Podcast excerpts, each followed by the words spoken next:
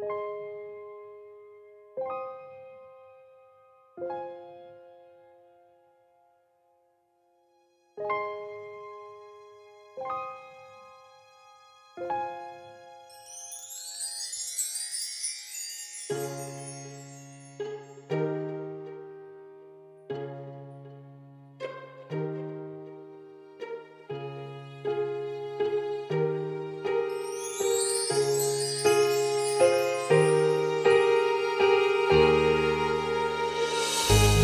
What's going on, guys? My name is Rango Lee, This is Mylan Fam. And welcome to the Blessed Boater Show. Today we're going to be talking about a really, really important topic that Yes. we need to, everybody need to talk about more, and it's uh, mental health. yes. Even though it's uh, we're a little bit late, it was May that was Mental Health Month, and we're into June. But hey, better late than uh, Never. never. right? yes, I know. Better late than never. Yeah. Um, it is a very, very important um, topic, and I'm glad that we're able to talk about this subject um, because it's not something that people talk about often, Especially Asians. especially Asians, correct? And um, it's a tough subject. And so I'm glad we're touching base on it because um, with COVID and everything, I think a lot more people are experiencing it. And um, not everybody is as lucky as you- and I who have a lot of support, right? If we needed something or if we're going through something, at least we know who we can reach out to.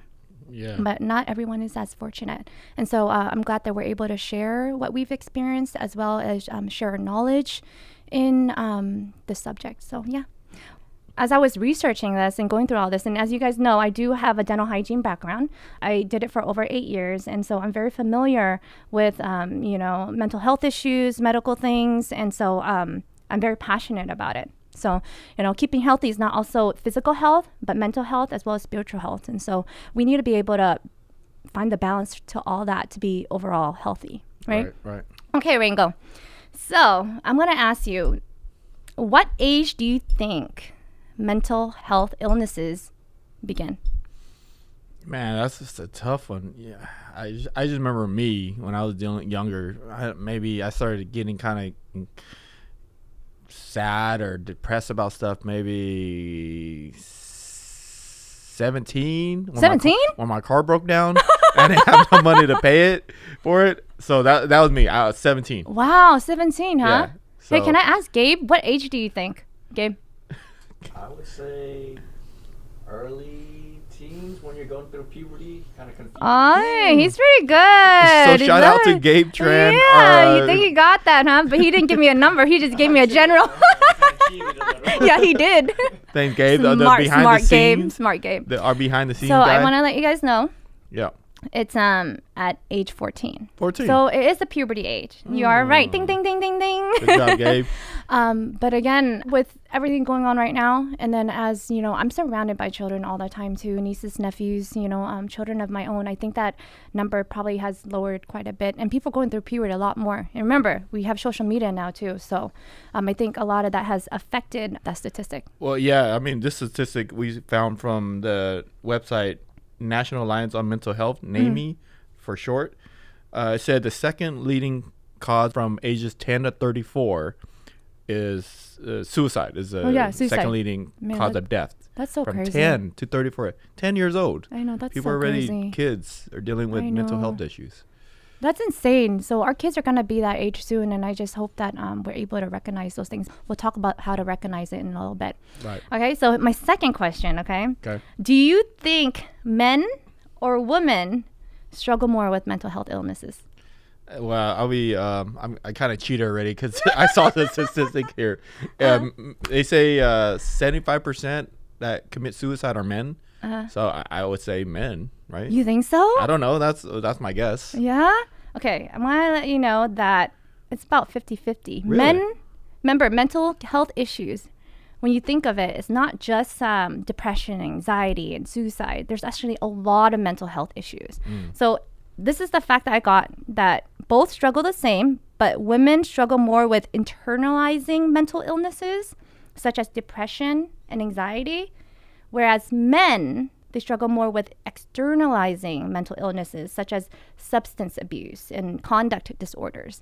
And so, like, you know, alcoholism and, you know, um, other things besides internal. So, men and women are pretty much the same. What was the woman one again? The internalizing, so it's like depression, anxiety. Oh, okay. Those okay. internalize in, inside. carrying it inside and not talking about it and stuff like that. Yeah. So, um, anxiety, depression, you know, um, those things are like um, mental yeah yeah so yeah so that was one and then this is this is one that kind of blew me away okay um and i see this often too and i should have i sh- that should have been correct but yes so what mental illness do you think has the highest mortality rate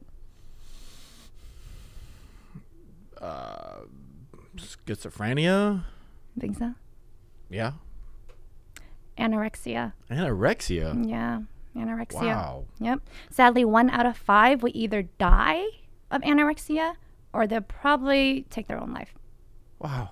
Yeah. And, and mostly girls, right, that deal with anorexia? Yeah. Mostly? So um, girls do, and especially right now, too, with, um, you know, everything on blast, right?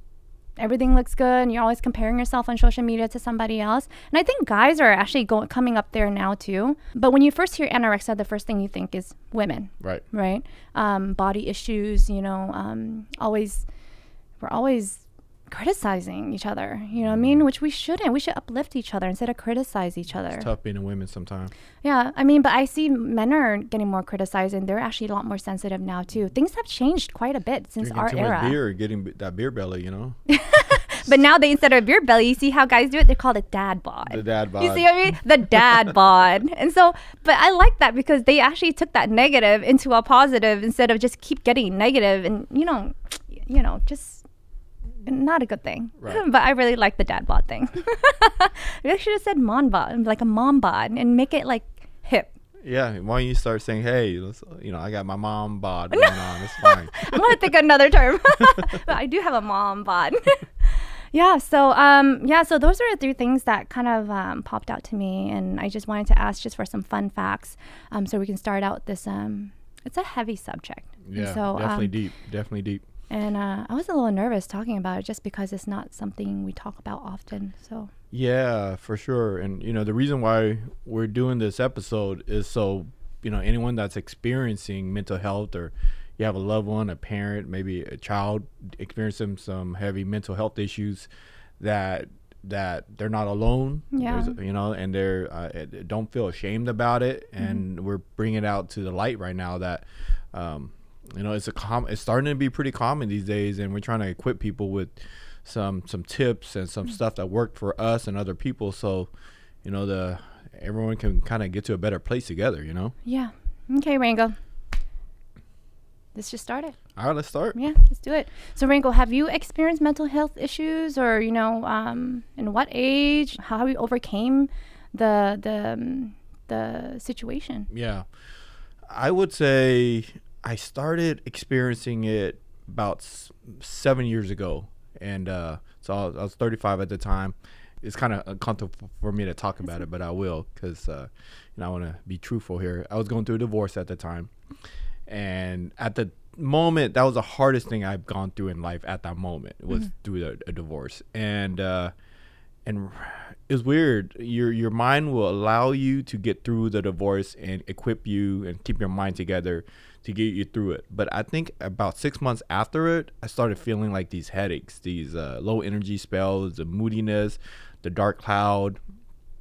And so my doctor, they gave me some uh, antidepressants. So when you felt that way, sorry yeah. to yeah, interrupt yeah, you, but when you felt that way, what made you or to get help? You know, because some people just continue feeling that way, and not everyone go and get help, or they're kind of embarrassed to get help yeah um I, I i know i needed it to stop that that that pain you know that feeling. I needed it to stop so i went and saw a counselor and they prescribed some stuff. And i don't remember what the stuff was but i was on it for a week mm-hmm. and it just numbed me the hell out. Like what do you mean by numb? Before when i was I was going through my thing, mm-hmm. and then I would still go to the park and work out or mm-hmm. go on a hike, and I would feel a little bit endorphin raised. Yeah. And then afterwards, I'll go back to normal and uh-huh. sad again. But then when I was on the the pills, for me, I couldn't go up, and Hmm. it was like this low kind of numbness that that I was kind of, and I didn't like the feeling at all. Uh-huh. So after a week, I just stopped and got off it and just Did you ever go back to the doctor? I did, and they tried to give me some other stuff, but I was Oh, like, no. nah, I'm, I'm good. Like, I want to try to fight this because a lot of my friends were telling me that some of these antidepressants they Yeah. they're- give you suicidal tendencies and stuff like that. So I was like paranoid about that. Because you didn't didn't like, have suicidal tendency. didn't You're know. I just never- I feeling like can't control the emotions. right. So I think just. I just think so that was happening at the time the divorce, and then. Uh, you know, running a business was hard. That's that's when I started. First, had my real estate company. We were like, Why you're divorced? Or you just yeah, yeah, no, we're yeah. I was in. I had the company for about four years at the time, and it was hard to get it off the ground. So I was very stressed out with just trying to get this company going. And then at the time, my we just found out my mom had cancer. And this Oh, was five years ago, and uh, just hearing that news, right? So, of course, anybody you know would be going through what I was going through, which is a, a basically a mental, Mental breakdown. breakdown. And uh, yeah, so that was like that was my first experience with that about five years ago. So you went to get help. Okay. Medicine didn't help you. Nope. You you said, hey, this is not for me. Um, you're trying to get over it on your own. Yeah. You just found out your mom got cancer, Yeah. and you're you're building your real estate business. Yep. That's a lot. It's a lot. How did you overcome it? I mean, what did you do? Because right now it sounds like something's about to blow up. you know what I mean? Like, how are you going to handle everything at one time? I mean, you're not on the meds. So how did you do it? I know that I try to deal with it the Eastern way, which is through meds, and it didn't work. And, and my spirit, oh, Western, sorry, mm-hmm. Western way, it didn't work. And so my spirit was calling me to just fight it naturally. So I tried everything the last five years to mm-hmm. try to deal with it. So hypnotherapy, I tried that for the first Oh. year. And that helped for like a month, month and a half, just helped a little bit. And then it came back again. Hypnotherapy. Hypnotherapy. Hip, uh, so they So hypnotize you They try to hypnotize you to to manage your feelings, or good and better and, you know, so they try to retrain the brain. something, but it it didn't work. It didn't stay. It didn't Okay. work. I felt, and then I did acupuncture. Oh, A- acupuncture acu- too Acupuncture and uh, for physical, or how does acupuncture help? Like it just help. It's supposed to help with your physical and your mental. Like they put in your head? spots around some points around your body that's supposed to release like good pressure. energy and yeah, release pressure. And I did that. Because you had headaches. That's right. right? Well, depression, headaches. That's what I called it. It helped for a couple months, and then it came back. Basically, what how I've been dealing with it's like days where I'm down. I feel like sad for no reason really. Uh, I just do my best to get by. I hit it really well, You do. and uh, Not all the time, but you do. I can see it because you hold it all in here. yeah, When I see you, it's like in the eyes and the like this area. You hold it all in here, right, and I can I can feel it and sense it. yeah. But I don't ask because I know Thank you. give you some time. Yeah, I mean it's a part of the process. Now you know the last couple months, years, I just when it comes, I just allow it to be, and then know I know that day is gonna be a crappy day, and I want to get through it, and then don't do anything to make it worse, and then you know the next day, hopefully I'll feel a little bit better, and so that's kind of been what I've been doing the last uh, you know couple months, couple years. So So what I'm hearing right now is like you still have it. y- yes, You haven't I- like gone through it. It hasn't. You haven't resolved the issue. Well, remember too that the last 15 months, everyone's been dealing with COVID. Yeah. I'm no different. We all been dealing with it, and um, that you know, my mom passed 15 months ago. My dad passed 20 months ago, and so just dealing with all that on top of everything else is very heavy. So Mm-hmm. I've been dealing with it, uh, and it's been getting pretty bad the last like 12 months. But there is a um, there is a light at the end of the tunnel Mm-hmm. because uh, about three months ago I found a counselor that's been helping me out a lot. So I've been doing uh, it's kind of weird, but it's called neural neural feedback t- training. Uh-huh. So basically, it, my mind, my brain gets hooked up to these wires, and my brain sends out like these signals, right? Yep. And so basically, what he said is my my mind in the back part of my mind is is working too fast. Is going too fast. I think too much. So that's where anxiety comes from. I can tell you that much. without him telling that. okay, so the the neural feedback uh, training slows that part of your mind Ah, down. So I, you know, I'm a kind of guy where I try first and then I trust. So I've been doing it for two months with this guy, and honestly, I I'm about seventy percent better. So it's only been two months, but you know, it's working so far. So he said you're supposed to do it for about three or four months to really get the full effect. So I'll continue that, and with counseling and talk about my feelings and Yeah. all that kind of together is is helping. So Oh, that's good. At least you found something. See, sometimes it's not just the first thing you go to, and you're then you feel like, oh, this is gonna resolve it. This is the solution for everything. right, Everyone is so different.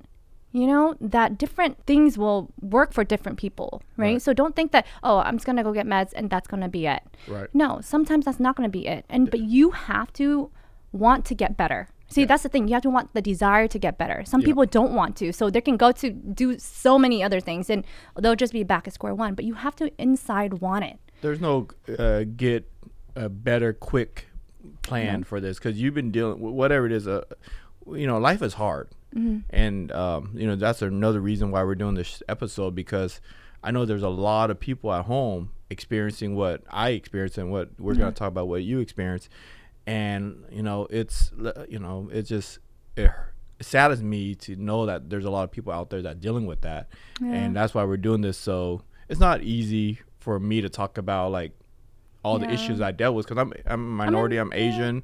But you know, I mean, you could tell that I'm uncomfortable still talking about Yeah, it. it's But. I feel like I just want to try to help people. You know, Yeah. let them know like You're not alone. you're not alone. You can get through this. Just Yeah. don't give up. Don't think about anything stupid like you know, Yeah. You know, suicide or anything. You know, it's like It's not- irreversible. It's not just like TV, you know, kids or you know adults. It's you can't reverse it. And if say if you do do it and it's not your time to go, you're gonna be pretty much scarred, and you're gonna have to live with the effects and the choices that you make. Oh, And so you gotta be very, very, very careful because that is not something that is reversible. it is not even about them that passes about their loved Their ones that they leave ones. behind. They're the that's who um Who suffers who the most. suffers the most. If you have kids, bro, you're like crazy. You know, Yeah. kids, wife, uh, husband, parents. You know, it's just. know, know. So that's why we're doing this also, so no one can you know even ever try to even get close to that thought. Yeah, so. and you know, you're not alone. You guys are not alone. And like you said, talk. You went to a counselor to talk about it. That's the first step. You need to talk about it. Your body needs an outlet. Um, whatever you're feeling in here gets stuck in here if you don't release it. So whether it's talking about it, whether it's crying, whatever it may be, you know, it has to come outside the body. You can't be just huddled in there. talk about it is so important. And I remember when I was going through it, I didn't tell any of my families. I didn't tell my mom. I didn't want to like stress her out more. I didn't re- uh, really tell my um, my you know my now wife, uh, my siblings. I didn't tell them. Yeah. I was just and even my close friends. Most of them don't know. So, and I wish I would have told them a little earlier. You know, and and you know, there's people that are going through it and right now and don't try not to do anything to make it worse. Like, you know, drinking a lot makes Oh, it worse. Drugs make it worse. Vices of too much food or sex Mm. Yeah. or pornography Yeah. or like buying stuff. Think about the the the ways to overcome it healthy wise, you know. Mm. Right. Whatever. Like being in nature, talking about it with a counselor. Mm. Um maybe it's meds. You know, I know I do know meds do work for some people. So if you try it and it works for you, then stay on it, right? Yeah. uh, you got to train your body, right? So, I mean, I'm not saying Western medicine is not good. It is good, but like I said, every individual is built so differently that different um, remedies will help for that individual. So you have to just cater and um, pretty make, much make, yeah, um, what do they call it? Like a treatment plan for them, yeah. right?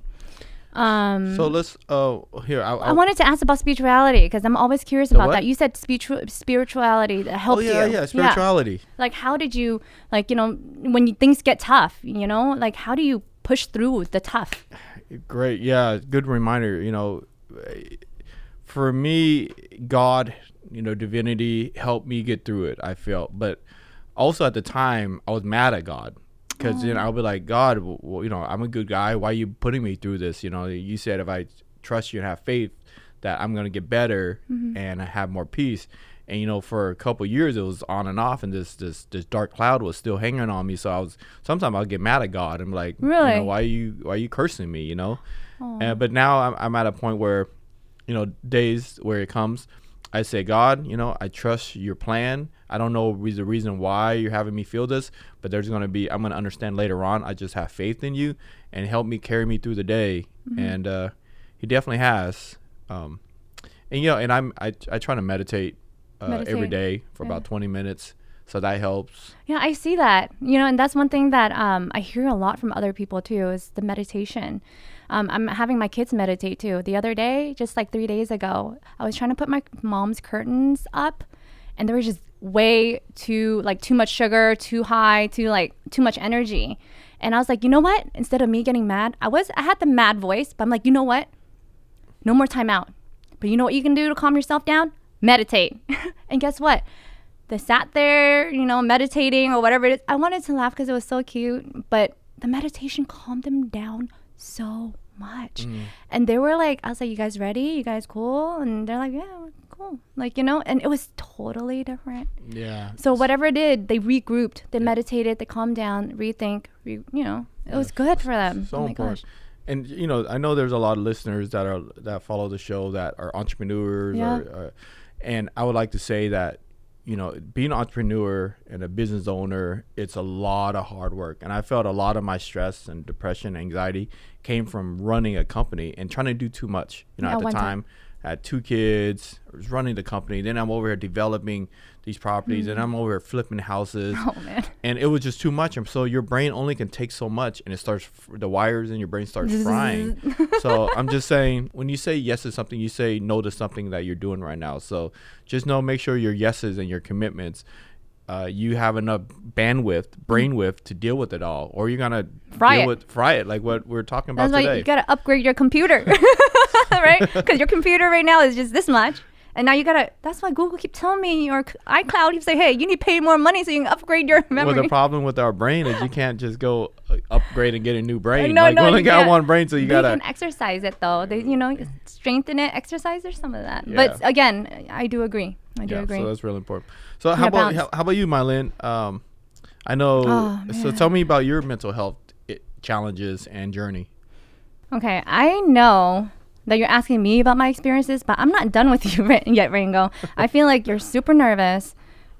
I don't know. I feel like you're trembling. You're kind of holding back a little bit, and you know, it's. I know it's a touchy subject for you. Right. Um, but the thing is, is a lot of men and even boys. Like, I want my boys to watch this and be like, "Hey, look at Rango. He's tough. He's buff. He's smart. He, you know, he is vulnerable too.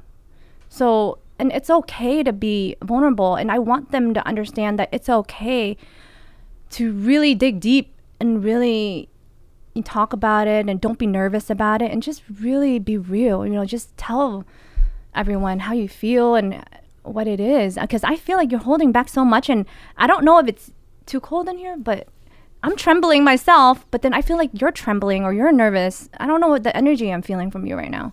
Yeah, it is a little cold in here. The, the AC's on, but no, I. It's right. I, I am nervous. It's See, you- because you as as we're talking about this, all the years, um, is all coming back. You know. It was some damn hard years. But see, when do you re-experience these feelings when you talk about it? Is that why you don't talk about it Um, often? I mean, when I go talk to my counselor, you know, I, I cry, and it's like the only time I really cry when I talk to my counselor. Because as a man, you know, you don't supposed to like be vulnerable, right? supposed to be strong. Yeah. So, I, I guess I still got like my walls up. And uh, but you know this this this topic uh, is very important to me, so that's why like I'm putting myself out there and just trying to help who we can, you know. Yeah. Yeah. What exactly are you feeling right now? Oh, I don't know. Just sad, you know. You know, dealing with my mom really, and you know, finding out she had cancer, and and then like you know, divorce, you know, and running a company and almost losing the company, and you know, it's a lot of stuff that for one person to deal with mentally. So of course, you know, I dealt with uh, y- you know depression and mental health issues, anxiety, because I said you know it just. So when you're sad and you feel this vulnerable, hmm is it I, I hear that you talk about everything, right? But what is it really inside that's making you that sad? sometimes it just comes Mhm. and you don't know when it comes, and it just comes, and uh, you just you just roll with it, you know, So roll you with it. ignore it. huh? Do you ignore it? I used to ignore it a lot, but Mhm.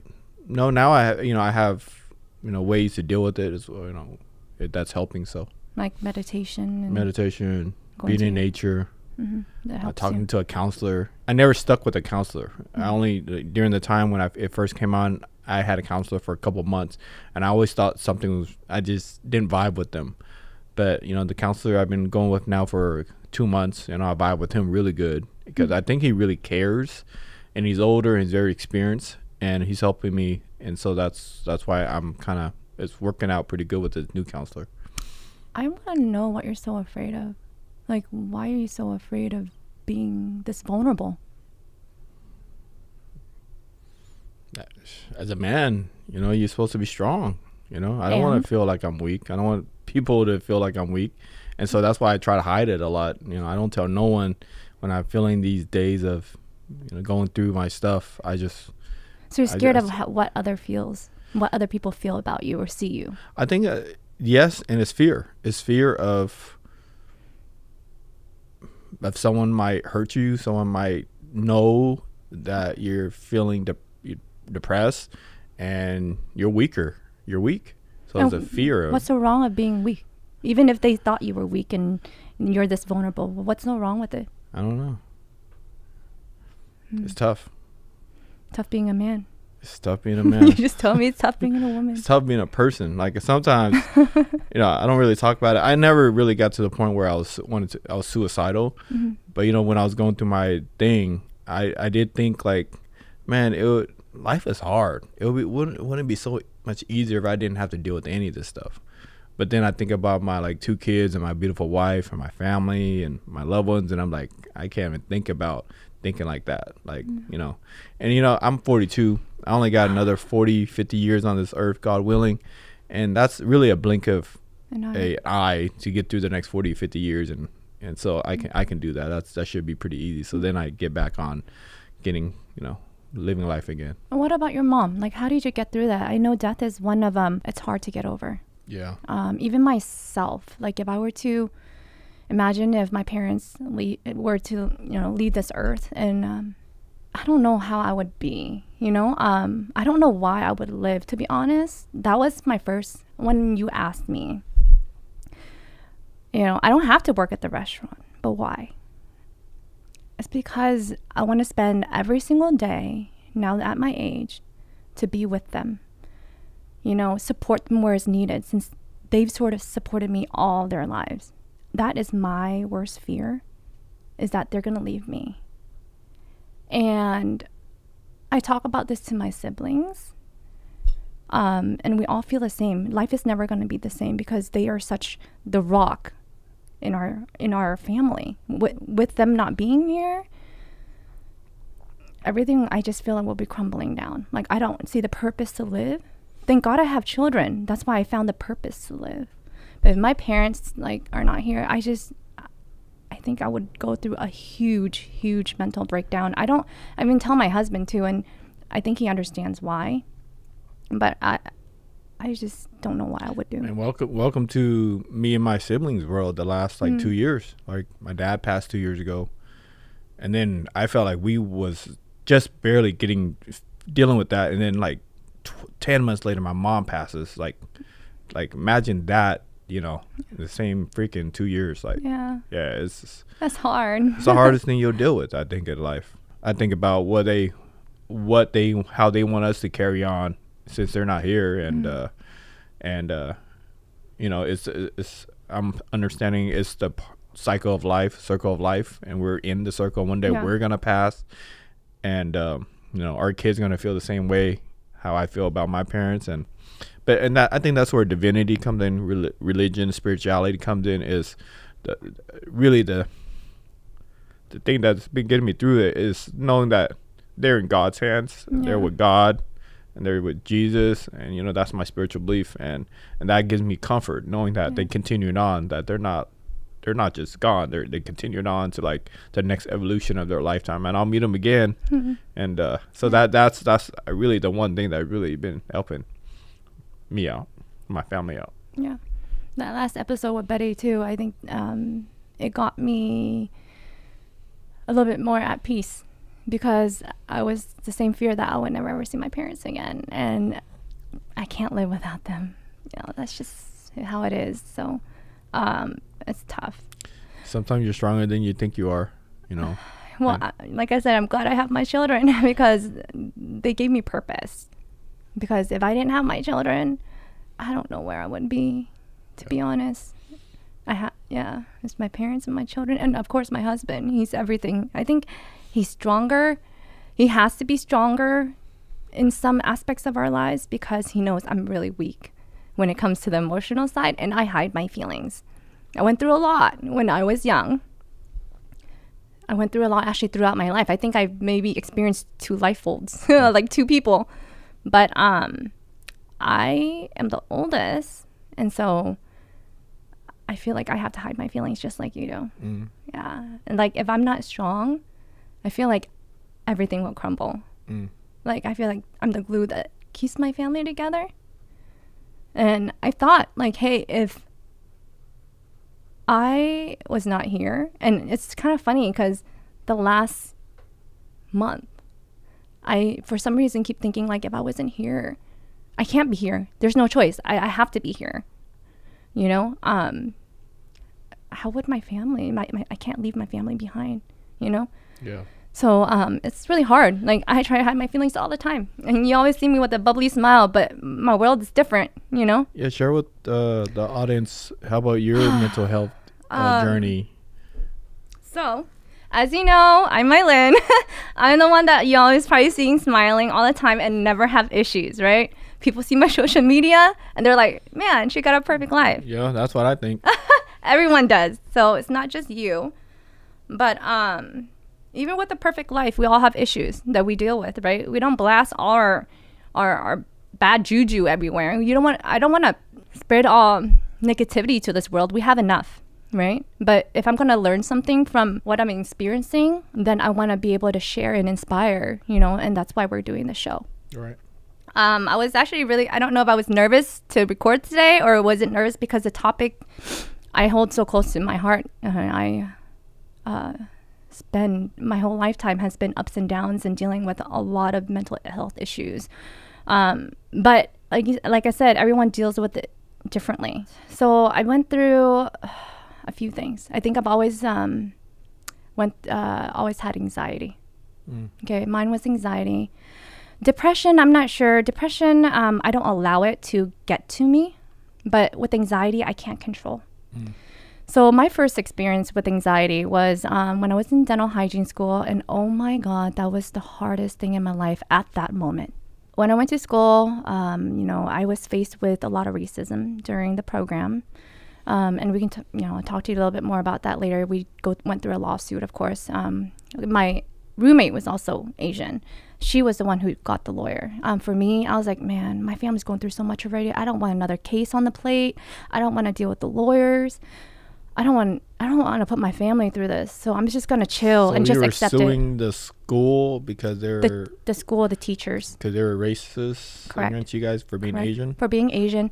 If you can see, we won, of course. Um, if you see all the things that we collected and all the, we, they, they were interviewed, students were interviewed, everything that we did was the same or not better than other students, but we got docked for points, like left and right. I was to a point where I wasn't going to be able to graduate hygiene school. I worked so damn hard to not graduate, and I am not, I feel like I may not be the most book smart person, but I know I work hard and I know I can pass. You know, I know if I put my mind to something, it will happen. I'm not going to allow it not to happen, right? But for some reason, everything I did was not enough. Like, and I was in the Tri Cities. I had nobody. You know, it's my first time. My pa- family's here. You know, um, I was by myself. There's nobody there. Asian was like almost like, oh my gosh, there's an Asian. I was like in a museum. People will point fingers and like, oh my gosh, there's an Asian. You know, I had people, you know, say racist remarks, go back to where you came from and stuff like that. And I always just had to defend myself and not have it get to me. But again, like when I think about it, why didn't I speak up? You know, but I was all alone. You know, there's nobody there to support me. So, anyways, let's go back to the dental hygiene is anxiety. I didn't know what anxiety was. You know, in my family, in our Asian culture, it's unheard of to have a mental issue or have anxiety or have depression. You know, they always say it's something else. You know, get through it. You don't talk about your feelings. You need to be strong. That's a good point. And uh, being Asian or minority or definitely Asian Vietnamese is it's a taboo. You don't mm-hmm. supposed to talk about it. You're supposed to just deal with it. Mm-hmm. You know, doing that internalizing it makes it worse. Yeah. That's why we're doing this to break the ice amongst Asian minorities, but Yeah. anybody, Anybody. what, whatever color you are dealing with it, like you know, use some of these ways that is working for people to get through it. I didn't know what anxiety was. You know, I just felt like my heart was pounding. I couldn't breathe. I woke up every morning crying in the shower, you know, um, for no apparent reason. I didn't want to go to school. I knew no matter what I did wasn't enough, right? Um, so the time that I actually felt like I needed help and I never asked for help, you know, was when I blacked out. You what? I blacked out. You blacked out? Yeah. So I was in the middle of doing clinicals and I heard her footsteps. Like I just heard her just walking towards me. I don't know what it was. I didn't realize I wasn't breathing and I stopped breathing. I knocked out. I knocked out. Yeah, it was crazy. That's when was a red flag to me that I have an issue and it was mm. something that I couldn't control by myself. Right? So I was like, hey, you know what? I can't do this on my own. I can't Google. I can't I can't get through this. There's something inside my body chemically that's not allowing me to push through what I need to push through. I'm unstable mentally, whatever it is. I can feel it. You know, it's inside. So I got help. Um, I went to a counselor first, of course, talking about feelings. You know, da da da. Everybody's like, "Oh, talk about feelings, da da da da." Right? Yeah, I can talk about my feelings, but what's inside right now is not changing.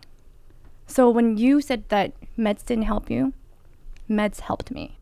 I had a situational anxiety. Um, it was diagnosed early on. You know, I mean, knocked out. So, you know, um, I was on anxiety uh, pill. It was a very light dose, of course, because I'm like, eh, I don't want to take medicine if I don't have to. Everyone has that mentality. Oh, you know, it's not good for you.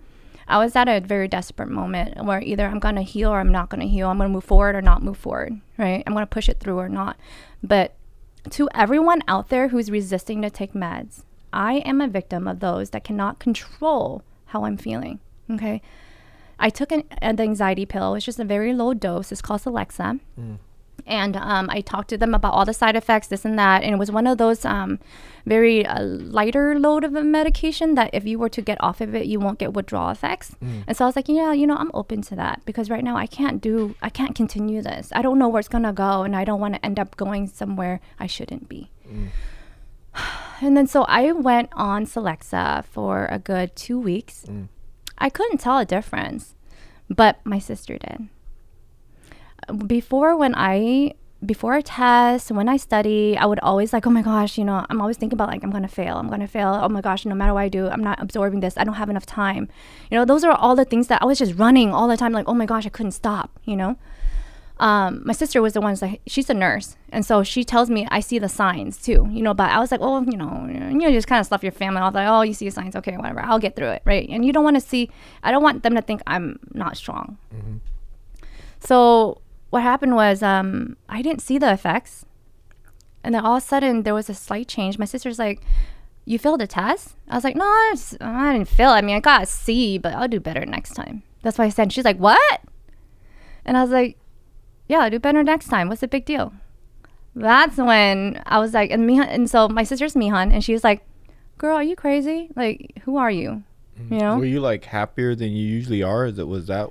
it wasn't happier, but what I've noticed was that the med- medication helped me clear up my mind. So I wasn't focusing on what is going on inside my body, my heart rate, my breathing. Like I feel like I have to control my breathing like very steadily all the time. Um or not it's just like I can't breathe, like tightness in the chest. You have a feeling like a panic attack, like tightness in the chest. My heart, I couldn't control my heart rate. It just kept going and going and going. It's fast. It's like this all the time. Oh, and I'm so like, you had like hella adrenaline. yeah, it's not even adrenaline. It's like, yeah, it's always like this. And I'm like, trying to calm it down, trying to calm it down, but I can't. It's almost like, have you ever had a panic attack? Yeah. Yeah, mm-hmm. very similar to that. And I couldn't calm it down. So I was so focused on the mechanism and all the hormones and all the stuff that's going inside my body, my brain was not clear enough to focus on anything else. So when that was mellowed out and I can tell that my heart rate was normal, my breathing was normal, I was able to concentrate and clear my brain. Oh, you so you're saying before that your heart was racing? was Oh, going- yeah. You're thinking too fast, and then you got on the meds, and it slowed everything down to a good level. Yeah, so it wasn't cl- slowing down my mind though. It was just slowing down all the mechanism that was going inside, Okay. the anxiety. which is a good thing. Yeah, so I was like, dude, this is this is good. Like I'm chill and I can think straight. And so I even saw the way that I was processing information was a lot more clear because I wasn't focusing about how I felt inside. Because I didn't feel anything like anxiety or adrenaline, right? I was still happy, but I didn't feel the adrenaline. So I wasn't focused on that. Well, so how long were you on the the meds Throughout for? the whole entire school, I Oh. graduated and I became a hygienist, a really good one too, you guys. So it worked really you know, good for you. It worked really, really well Wow, for good, me. Very, good. very, very well for me. Um, and so when people are resistant to it, I'm like, hey, take it from someone who went through this. Like, it's okay. You're not weak. You you can get through this. Well, they say one in four people deal with some kind of mental health issues at one time. So, Yeah. I mean, you and I, we both dealt with it. So, I mean, you know, so it's a lot of people out there. So, so some, if you haven't dealt with it yet, you're gonna probably deal with it sometime in your life. Yeah. So this and mine was situational. So Yep. once I was done with school, I I got off the meds, and I was. And the thing is, is I felt like that med saved my life because I felt like it trained me for mindset. Yeah, it trained me how to get through situations, how to use my breathing skills, how to recognize the signs and symptoms of anxiety because I experienced it already, and how I can get better so that I can do what I need to do. And mm. that's how I pulled through it my whole entire life. When I feel anxiety, I'm like, dude, hello anxiety, you're here again. You know, I know what to do. I can attack you. I know what to do. And I'm I've been off meds for the longest time. I started um, back on that med during COVID. oh 12 months ago. Yeah, because uh, I was just uh, carrying too much at one time, and then with the family too. You know, it was a lot, and I had always had fear that I'm gonna lose one of my family members. That's my worst fear. So that, I think that mentally uh, made me have anxiety. I'm off of it now, but um, in the beginning, So did it work when you were taking it for COVID because of all the COVID stuff going on? Uh, I think it helped a little bit when I was on it, but I wasn't consistent like I Oh. used to, um, because I just had too much that I had to deal with, and I was like, I, I'm I'm surprised. I wasn't su- sure you were gonna talk about that because a year ago you told me that you were on it, and I was yeah, so surprised that I was like you because you're so in my eyes you're so happy go lucky and you've Yeah. always been like that. Don't ever lose that. And yeah, you said yeah I've been dealing with a lot of stuff and uh, you know I've been I got back on you know, anxiety medicine. I'm like whoa like it, it's good that you talk about it because you're human you know and you're you're vulnerable and like same here too like so I remember two years ago when my dad was going through what he was going through before he was passed, uh, I got back onto antidepressants, and I, I was Oh. on the same Zoloft for a year. oh wow, So we're talking about two years ago, and I say it helped me about fifteen percent, fifteen to twenty percent happier and Uh-huh. more peaceful, fifteen to twenty percent. And but a year ago, I got off it Mm. also, and uh, but Yeah. that's kind of been both our journeys that we had recent um, bouts with d- depression and anxiety and go, stuff. you. And, And uh, you know, it's so it's it's so common, you guys. It's so common. Um, another thing I want to touch base on um, because I didn't go through one type of mental illness. Um, I went through postpartum. oh, that's a big one. This is a huge. No one ever talks about that one. No. So, for those who don't know what postpartum is, um, who haven't had children yet, it's um, it's called postpartum depression, and so it's depression after a person gives birth. You know, you can't really explain why people go through it. It's it's a chemical, it's a hormone. and You're you're imbalanced inside the body. Your mind starts wandering. You start thinking all these things, and it's it's basically depression. You know, um, and it's unhealthy if you and, and it can be very very fatal and dangerous if left untreated. I didn't realize i had and thank god i had a you know my sister who's a nurse recognized the signs because i was almost in denial that i had it because hey my then happy-go-lucky perfect life right? I can handle anything and a lot of things at one time right? That's what when you think of Mylin that's what you think right? Yeah. yeah I So, always have know? to tell you to slow down. Like ever Right? since I met you four years ago, I, I would tell you, dude, you're doing too much. You know, Yeah, you slow down a little bit, and you're like. I can, I can handle it on.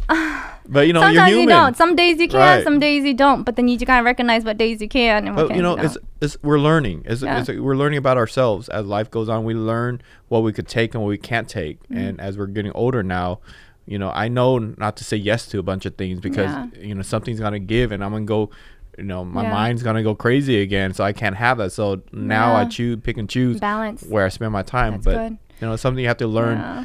If I told somebody that never gone through depression, they wouldn't understand. Yeah. So you have to go through the mud, the the sh- the shit yourself Yeah. to say, "Oh, I I understand how much it hurts." Now I'm gonna make my adjustments so my life I won't experience that again, right? Right. But uh, it's something some Right. people just have to go through, and you went through it, and I went through it. You know. So women, I mean, who just gave birth, you know, who's going through that, um, postpartum is real. Please recognize it because I was to the point where I was not able to get out of it. I thought, I mean, this is how serious it is that I got postpartum. I guess I can say it's a mild case, but to me, it's it's it's, it's um pretty serious. I woke up every morning crying in the shower for no apparent reason. For a whole month, I thought my baby hated me. I could I I, I, didn't even want to touch my own baby or hold my baby because every single time my baby cried, I felt like it hated me. Wow. So in my mind, I was like, why are you crying? You don't love me. You don't love me. And it this voice keeps saying, You don't love me. I gave birth to you. It was the hardest thing ever in the world. And you come out here treating me so badly. I mean, it was weird. It was really, really weird. And I love to go outdoors and it's sunny. I did not want to get out of my room. I was married to my pump. I didn't want to leave the comfort zone of my bed. I didn't want to go outside. I wouldn't do anything. All I wanted to do was cry. My second child, I was juggling so much, doing work, you know, taking care of my second year, two uh, year old. My baby keep crying, crying over. It was driving me so crazy. And you hear this in the movies, you guys. And this is happening to a real person, okay? I heard it in the movies, but I didn't ever think that I would ever think of it. And I feel like I'm a good person, okay? I had that moment in my head where I wanted to take a pillow over my baby's face and stop the crying. wow. That is horrible. And when I talk about it, I feel like an awful person, but I experienced it. I mean, you guys, it's real. And so when I see women who go through this, like, I'm like, you guys, you need to support her, whatever it may be. There's so many things inside of her, mentally, physically, everything's changing. And you need to, those husbands or spouse or whatever, you need to step in and support where it's needed Yeah. because that shit is real. It's like so real. Like to this day, I feel like when I look at my son, I feel guilty for thinking that because now it's a memory that can never erase from my mind. And I was like, how would I ever want to like hurt my son? I would never want to hurt my son. But why did I think that? You know? right. Why? Like it's just it's insane Yeah. but I recognized it, got some help. You know, when you recognize something, that is the first step to everything. Recognize it, don't deny it, find help. Go. So, I mean, you know, this is talking about our experiences. I'm sure we experience a lot of things, but I mean, there's so many people around us that experience it too. So, I mean, have you, Rango, know Yeah. people around you that's experienced something like this? Yeah, I got two two situations where uh, someone else around me experienced it. So the first one, I was younger. I was 17. I was um I was at my friend's house. She, she's a female, and you know we're, we're having fun, hanging out. And I know she was going through a lot of stuff. She was younger. She was really pretty. She was like two years younger than me. She was really pretty, but she was just dealing with. Um, it's kind of the gift and curse when a girl is like pretty, and then Yeah. but she don't have the skills to um, be friends with other girls because of competition or whatever. So she was dealing with a lot of that stuff Insecurities? or- insecurities. So I know she was dealing with that, and then I see her like messing around in her uh her mom and dad's uh, medicine cabinet. I'm like, "What are you doing?" She go, "Oh, nothing, just looking at stuff." And I felt like a really weird vibe. Like, why is she looking at like medicine? You know? Yeah. So I was like, "You, you you're not gonna do anything stupid, are you?" She goes, Huh. "No, what are you talking about?" Because I know she was dealing with a lot of stuff. That's why I was kind of hanging out with her. And then so I'm watching TV, and she she screams to me in the bathroom. She goes, "Rango, come here! Like Rango, help!" Oh my gosh. So I run into the bathroom, like, what's going on? She shows me this pill, the pill bottle, and she Uh-huh. goes, I don't want to die. And, Uh-huh. she, and she took all the pills in that pill bottle. Oh my And. I was like, what the f, you know? So I I took it and I, I was so scared and pissed. I threw it at the wall and I said, "What the fuck are you thinking?" Mm, yeah. You know, and she's like, "I don't want to die." And she Oh and, and I you know call nine one one, and uh, they come and okay? um, and we went to the hospital emergency room and they pumped her stomach Oh, and she lived, and that was like I was like, wow, like that. That was my first experience with mental health or so crazy. suicide, Yeah, and uh, I can relate. she survived and she's fine now, and you know, I'm still friends with her, and Oh, That was- that was a. Crazy friends with so many people. I am, I am. So that was that was the first one that I experienced, Did and you know then that I've suicide before? you what? Yeah, I've attempted suicide before. Wow. Hmm, not Wanna sh- something a lot of people want to share about. anything about that if you're comfortable? So it was uh, freshman year. In high school. Yeah, I don't know how to explain how I felt and why I attempted. I know why I attempted it. Um, I think I was just dealing with a lot again, and um, you know, I think someone said something that triggered, um, and said, "You can die. No one's gonna care. Uh, Your existence doesn't matter." That night, I thought to myself ways of killing myself, but I was afraid of pain. So I was like, dude, like what how can I kill myself so that I don't feel the pain cuz I don't want to hurt. But then also, to be honest, a lot of people who suicide just coming from someone who actually attempted is that there is a resistance to wanting to die. There is a in there like maybe I'll just do this and maybe I won't die and then it'll make a statement. It's a cry out for help. It's a my cry for friend, help. It was she's It's a saying, cry for help. Help me. You know, Yeah. but she didn't want to. Li- like die, you know? like because of being the victim like I, I mean i can't say i was 100% wanting to die but then because i wanted to prove a point or i wanted a cry for help i wanted to people to really know that i'm not doing okay i, I, I need you i thought about dying and i did it i took pills because they said that if you took enough pills you'll just probably not wake up Wow. yeah. But the thing is, when I took those pills, there was a moment of regret. It's like, dude, am I really gonna die? You know? But now I'm thinking in remorse, like thinking that, hey, maybe I don't. And but then I was, it was already too late, right? And thank God I didn't die because I'm here today. So then, did you go to the So- hospital or? So what happened was I took the pills. I didn't. I went to still went to school. Okay. Sorry, sorry, sorry. I know it's okay.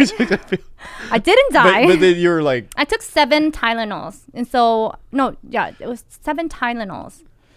I think the limit was eight. sorry, I shouldn't be laughing It's okay. about because y- you're. I'm thinking you took all the pills, then you like went to the emergency room and No, started like I went to school. You fainted, but then you're like, "Uh, then I went to school. no, yeah, I went to school. I God said it wasn't time. I think it wasn't time for me. And so then you just it went out I your went to system at school, but then no. What happened was that I was walking and I collapsed. Oh, I just collapsed. Okay. I was dizzy. I collapsed. And then they took me to a counselor and they said what happened. And now it became like it's an issue at home. I'm like, no, it's not my parents. Don't get my parents into this. Don't whatever. It's not their fault. It's not, you know, it's not them. You know, I love them so much. I would never ever do anything to hurt them or whatever it may be. I was just like, no, you know, it's not them. Leave them alone but I was crying because I needed the love, you know, like I didn't feel like anybody loved me in this world, so it didn't matter that I existed. And I think that was the reason why, but I really truly didn't want to die. as young as teenagers, you know, Mm-hmm. like you and then my friend and even me, I, you know, we, we we don't have enough life experience to deal with like he- really heavy, big stuff, Yeah. and then we, you know, turn to stuff like that, like ending our lives or cutting our wrists, and it's really sad, you Yeah. know, it's because we're And oh my our gosh, hormones are all going crazy. thank you. It wasn't my time because I have two beautiful sons, Yeah, and then like real. I'm able to sit here today with you guys sharing all the stories. So imagine if I took my life that day, which was only like a moment, a choice that you make, a, bad choice that you made because you couldn't figure it out, and give yourself some time to figure it out. You would not be able to enjoy life like you can today. What you choose to do in your life is in your own hands. I, I love- Positive, I love right? that. And there was uh, just this morning I heard this quote. It said, "I'm just having a bad day, but it doesn't mean I have a bad life." Mm-hmm. Exactly. So we're you know people are having bad days. You're gonna get through it. Like Yes. tomorrow is gonna be better, and if it ain't, then the next day is gonna be better. Right. But you know it's not a bad life, and it gets better. Yeah. Life is a roller coaster. It tell you the truth. No matter what happens, you know, you get your ups, and then you get your downs, and you get your ups, and you got your average days. It's Yeah. like, and that's part of life. Like we all signed up for this because we knew. but you know, I, I don't regret, No. and I'm sure you don't regret the days and the moments where things were down because. That's where you grow and learn Yeah. so much through those experiences, right? And now you're able to Now inspire. share it You're sharing and- it, and sh- you inspiring know? people. You're not alone. You know, you're not alone. Everyone went through it. Right. So I guess I'll, t- I'll share one more story. Mm-hmm. Uh, so growing up, same thing. Uh, I had two really close friends. I'm not gonna say their names, but two really close friends to me that experience uh, bipolar and schizophrenia. Oh. So um, and they were like my best friends. Wow. And and and it was That's I mean big. it was crazy going through the being friends with them during that time and you know we were all smoking weed and doing you know some other drugs that we Yeah. shouldn't as teenagers but and that intensified everything Yeah. and um, that was very dangerous because they could hurt themselves but we're their friends and they could they almost hurt us by doing stupid stuff and saying stupid stuff to other people and now we're Uh-huh. involved yeah. and so one of my friends he only went through it for about two years and then he got help and he's good again after two years but one of my other friends uh I know I'm sure he's st- still dealing with it now, and um, you know I always pray for him because we went through so much together, and he was actually um, one of my like best friends Oh wow. and uh, but every two or three years you know he would be good he would get a really good job he would you know find a nice living Mm-hmm. house car and then he'll just go through a mental episode where he'll just be bipolar and schizophrenic and tear everything down What do you mean? Like he was just he was just it, was like a three it's or like four year cycle bipolarity, kind of like switched from one person to another. I'm like, what is he exactly so experiencing? man paranoia people are trying Oh. to get him hearing Oh. voices oh my gosh. Um, but you know, I had so much love for him where, Yeah. you know, t- moments where I, I saw that things he would tear everything down, I would still be by his side because I was young, you know, and I didn't know better, and I had his back. And nowadays, I can't be around him anymore because Oh, I have two small kids yeah. and a wife, and I have, you know, I It could I, be dangerous. it could be dangerous. But did he know? get help? Do you know? I don't think he got that much help, or he didn't. It didn't work. So one or the other. But um, I wish him the best of luck, and I always still pray for him.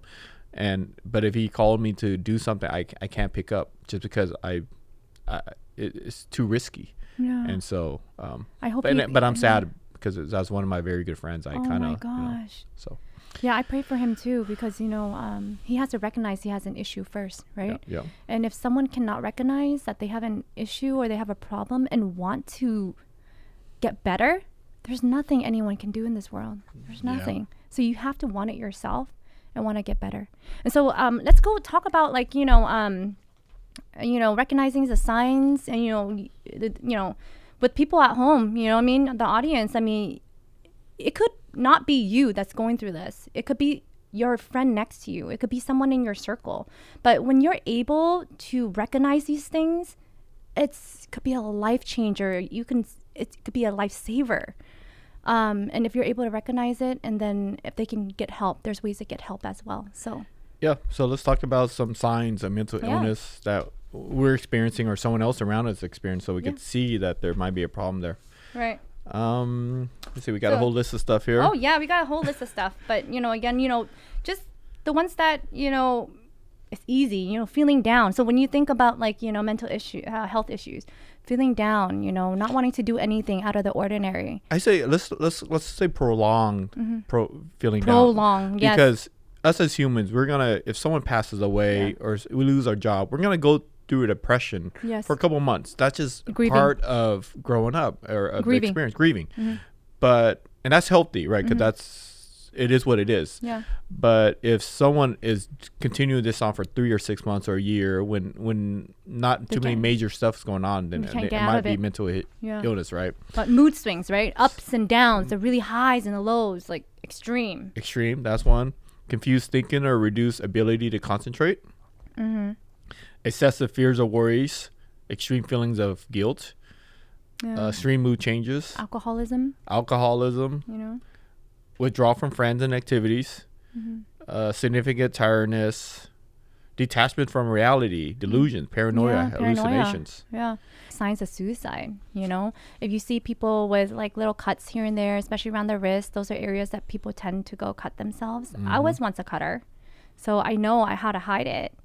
You Uh, a cutter? Yeah. You used to cut your wrists? I used to cut in areas not so close to my wrist because again, like I didn't know how to suppress the pain. Wow.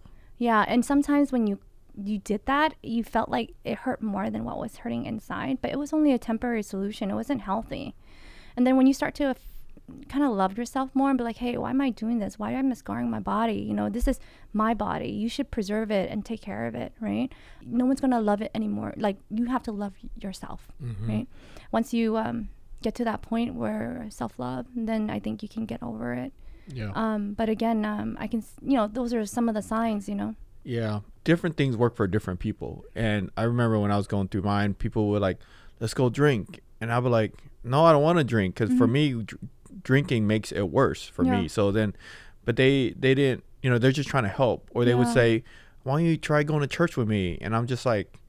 Bro, you know, I'm just in the suck. I w- I don't want to go to church. Right? I'm out of God right now for putting me here, right? Mhm. And so maybe one one way to help, I guess we could talk about one ways, Ways. to help people Yeah. that are, are going through it now. Is just to ask them, hey, what can I do that helps you out, that helps you get through the the problem, right? Mm. How what, can I support you? how can I support you? Because it might not be church and it might not be Right, alcohol. it's like your love Yeah. language, right? Yeah. My love language is different than your love language. My my healing from depression, anxiety is different from the way you would heal from Exactly. anxiety, depression. So I think one way I wish someone asked me is like, what can we do, Rango, that would help you feel better? Like what usually works where when you're feeling like this, and I would say, let's go for a long drive with me. Don't and don't talk about like solutions of like how I'm feeling. Don't give me like a bunch of tips and stuff. Just sit and chill with me. We'll drink some Red Bull. We'll listen to music. We'll drive for like a couple hours, go to a river, and then we'll come home. Like I think that would help, right? But no one ever asked me that Mm. Yeah. because they didn't know, right? Yeah.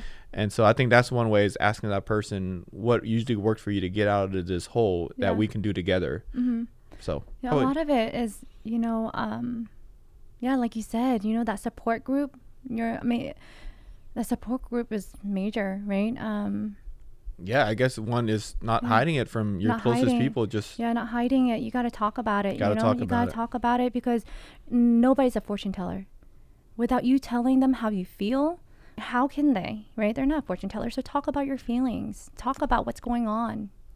there's a statistic here it says the average delay between symptoms onset and treatment from the National Alliance of Mental Health website is 11 years Oh, for between when someone starts getting having mental health issues to getting help is 11 years. wow. average. So maybe the first six months, you know, if you're feeling it, go get help. Yeah, you know? that's why they say, you know, recognize the signs, you know, recognize that something is not normal and get it early because anything that you prolong for a long time, it's going to take a lot longer to get better, you know? right. So with any kind of treatment, right? Like any kind of condition, you want to treat it early on, take care of yourself from the beginning, you know? Just Yep. recognize those signs. How about a good one is being in nature. Yeah. That usually helps people get their get their mood up a little bit. Be- Chilling in the sun, right? Mm-hmm. So that helps.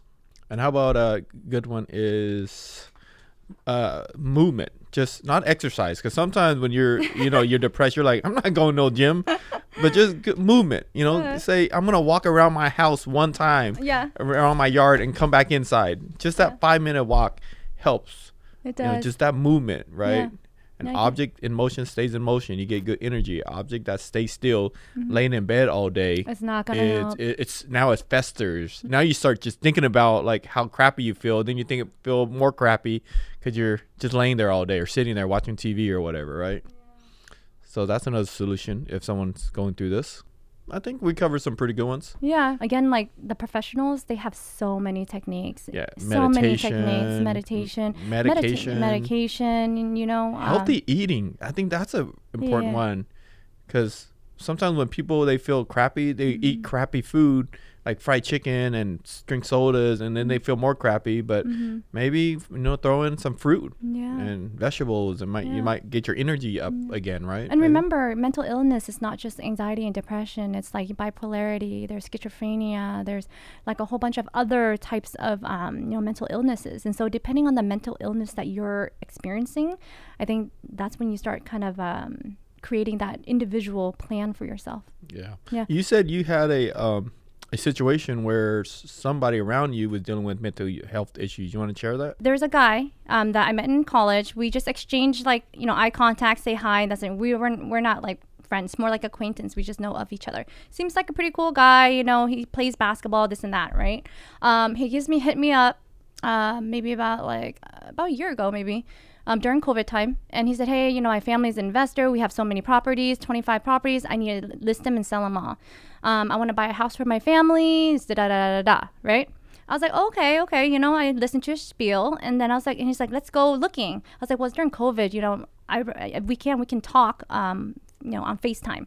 I don't want to meet anymore. But he kept asking me about meeting him, right? And I was like, you know, at this moment, I prefer not to. I live in a multi generation, like, you know, housing house, and I, I just, that's what I prefer. But there's red flags. So I was able to recognize red flags because certain things that he's saying on so- social media, like, it just didn't really make sense. It seems like, okay, like, he, is he unstable? Um, and so what happened was he reached out to me. I researched a whole bunch of things, and he's like, "I have a wife, you know, and a family." I was like, "Oh, let me introduce myself to your wife, because since I'm working with you, I want to make sure the wife and the husband know of me. I don't want any like problems or issues in the future, right?" So he said, "Yeah, hit me up. My wife is super busy. She's probably not going to be able to, sh- you know, see homes with us, but um, she's super busy. She's super popular. So let's keep it on the DL." And she said that, "Hey, she's from King Five. She's the anchor, a woman from A- King Five. Was she really? She is." Wow, cool. So um, I was like, okay, yeah, that's cool. You know, I mean, you know, okay, but I still want to, you know, how do I get in contact with her? Send me her phone number and her email. So he gave me her phone number and email. I emailed her first out of courtesy, and I so that night I sent it out and I kept researching things and I just like. I tell my husband, it's like, man, something in my stomach doesn't feel right. So that morning, she called me, the anchor from King Five. She emailed me first, but I just woke up. You know, I didn't read my emails yet. So she called me. She's like, just in case you didn't receive it yet, I just want to call you first because I didn't want you to be in a dangerous situation. Mm. Woo! I was like, excuse me? She's like, yeah, he's not my husband. People like, you know, send her things all the time. So she said a few years ago, he, you know, start emailing her, sending her things. And then um, all of a sudden, like one time he sent like a death threat. And she's like, no, like, you know, that's when she put a restraining order. So she called me. She's like, don't meet up with him. I don't know what it is. I have a restraining order on him. He's been sending me all this stuff and all stuff. It's like he's in a total different universe So he's delusional. he's that delusional. So he, and my first thought um, was he's schizophrenic because Yeah. I feel like he's in a, a, a different world, and he talks about all these other things. Like, what world are you in? But then again, like you don't want to trigger these people either, Yeah. because the thing is they don't realize that they have an issue, Right. you know. And if they don't get help, then it could be even deeper. And who knows what the what what they'll do, right? So true. So for me, it's like, you know, I slowly kind of weaned out of it because I'm like, this might be a dangerous situation. This is not my thing. So I didn't want to piss him off. I just know that, hey, this is not for me. And the point that I stopped talking to him and like block everything, I don't know if he thought it was funny, but was, he was like, hey, um, how many children do you want to have with me? Oh man, that just like oh my gosh. And the thing is, I took pictures of the whole entire conversation just in case in the future if I ever had to go back to it and say, "Hey, these are the the, the documents and all these are the, all the things that he said. This is what happened." And so I tr- I transcribed everything. Wow. Yeah, so it's super scary. So you guys need to watch out out there too, you know, because mental health is an issue, but then if you know, some people don't recognize it and it can be very dangerous. Yeah, totally. And I was gonna continue with you know my my buddy that I grew up with. Yeah, he was dealing with bipolarism and schizophrenia, and when you're in that that darkness, Yeah. they they lash out at the people closest to them that are really trying to help them So I remember a Yeah. couple of times in my life, my friend lashed out on me, blaming Oh. me for stuff. And and we're talking about now he wants to go get guns and Oh, like shoot me and my family. Like oh, it's Oh, that's intense. it's it's intense. So you just you know anyone at home, if you're dealing with someone else that has mental health issues and stuff, just be very careful. And you know, t- You take it professionally. You know, um, it's not something that you can control. Like it's not something you can help treat. So, but then you can't play their game either. So I understood what, and I knew I was innocent. So I didn't play the game back and say, "Well, I'm gonna go get a gun and shoot you," Yeah, you yeah, know. yeah, but yeah, so I ignored chill. it, and then I called his dad, and his d- dad was like, "Hey, you know, thanks for not escalating it, Yeah. and just pray for him, but stay away." And, and Yeah. that's what I've been doing. But Yeah, um, don't escalate the situation. Whatever it may be, recognize it. Don't escalate it. Keep yourself safe. as a guy being in the, the streets and stuff and growing up, like we always had a saying, it's like, you know, I'll, you know, we'll fight somebody, right? So we'll fight a big guy, whatever, you know, and we'll, we'll but we won't fight a crazy guy because a crazy guy will go all the way, right? Because he's you don't know, so he gotta have Yeah. a knife on him, a gun on him, but you know, so it's just be very careful with that because we want to try to keep everybody safe out and protect and keep them safe Yeah, because they don't know what they're doing. So then, you know, we're not escalating where they might get, you know, hurt some way. So. So yeah, I think So, this yeah. is a tough subject, but thank you so much, and I hope um, everyone, all the audience, find value in this episode. Um, we've um, we let go of a lot of things today, and we uh, unleashed and released a lot of our deepest and darkest times. And so I hope you guys appreciate it, and I hope you guys um, gain and value something out of it, and really take care of yourselves. You know, because we care. Yeah, and I, I kind of feel like in a way I feel lighter now from Yeah. doing the show because Yeah. yeah. I do too. I, I don't feel shaky anymore. I just like my, my heart is light. Yeah. And you know I think that's a kind of part reason why we're doing this podcast in the 1st mm-hmm. place because I feel like it's therapeutic for us and me releasing mm-hmm. my feelings of just you know everything that happened my whole life and especially when my mom continued on and stuff. You know, it's it's therapeutic. It's like mm. our journal that we're giving to ourselves. So. Buddha once said, "Suffering happens when you want something to happen that doesn't happen." So if we don't want to suffer, we want more peace and happiness. Then try not to be attached to outcomes. Simple as that. I remember a lot of time in my life is when I wanted something to happen so bad, and then it didn't happen. It didn't happen fast enough. That's when I got sad and let down. And uh, but lately, I keep on reminding myself of that quote that you know just go with the flow, be in the moment, and something happens, then great. If it doesn't, great. You know. So remember that quote from Buddha and uh, stay in peace. All right. Thank you so much, you guys. And if you guys enjoy this, don't forget to share and subscribe. And you know share it with all your friends and family who you feel that would like it or value it. Um, we're on the blessed boater podcast as well as the blessed boater youtube. Thank you so much you guys. Yep. bye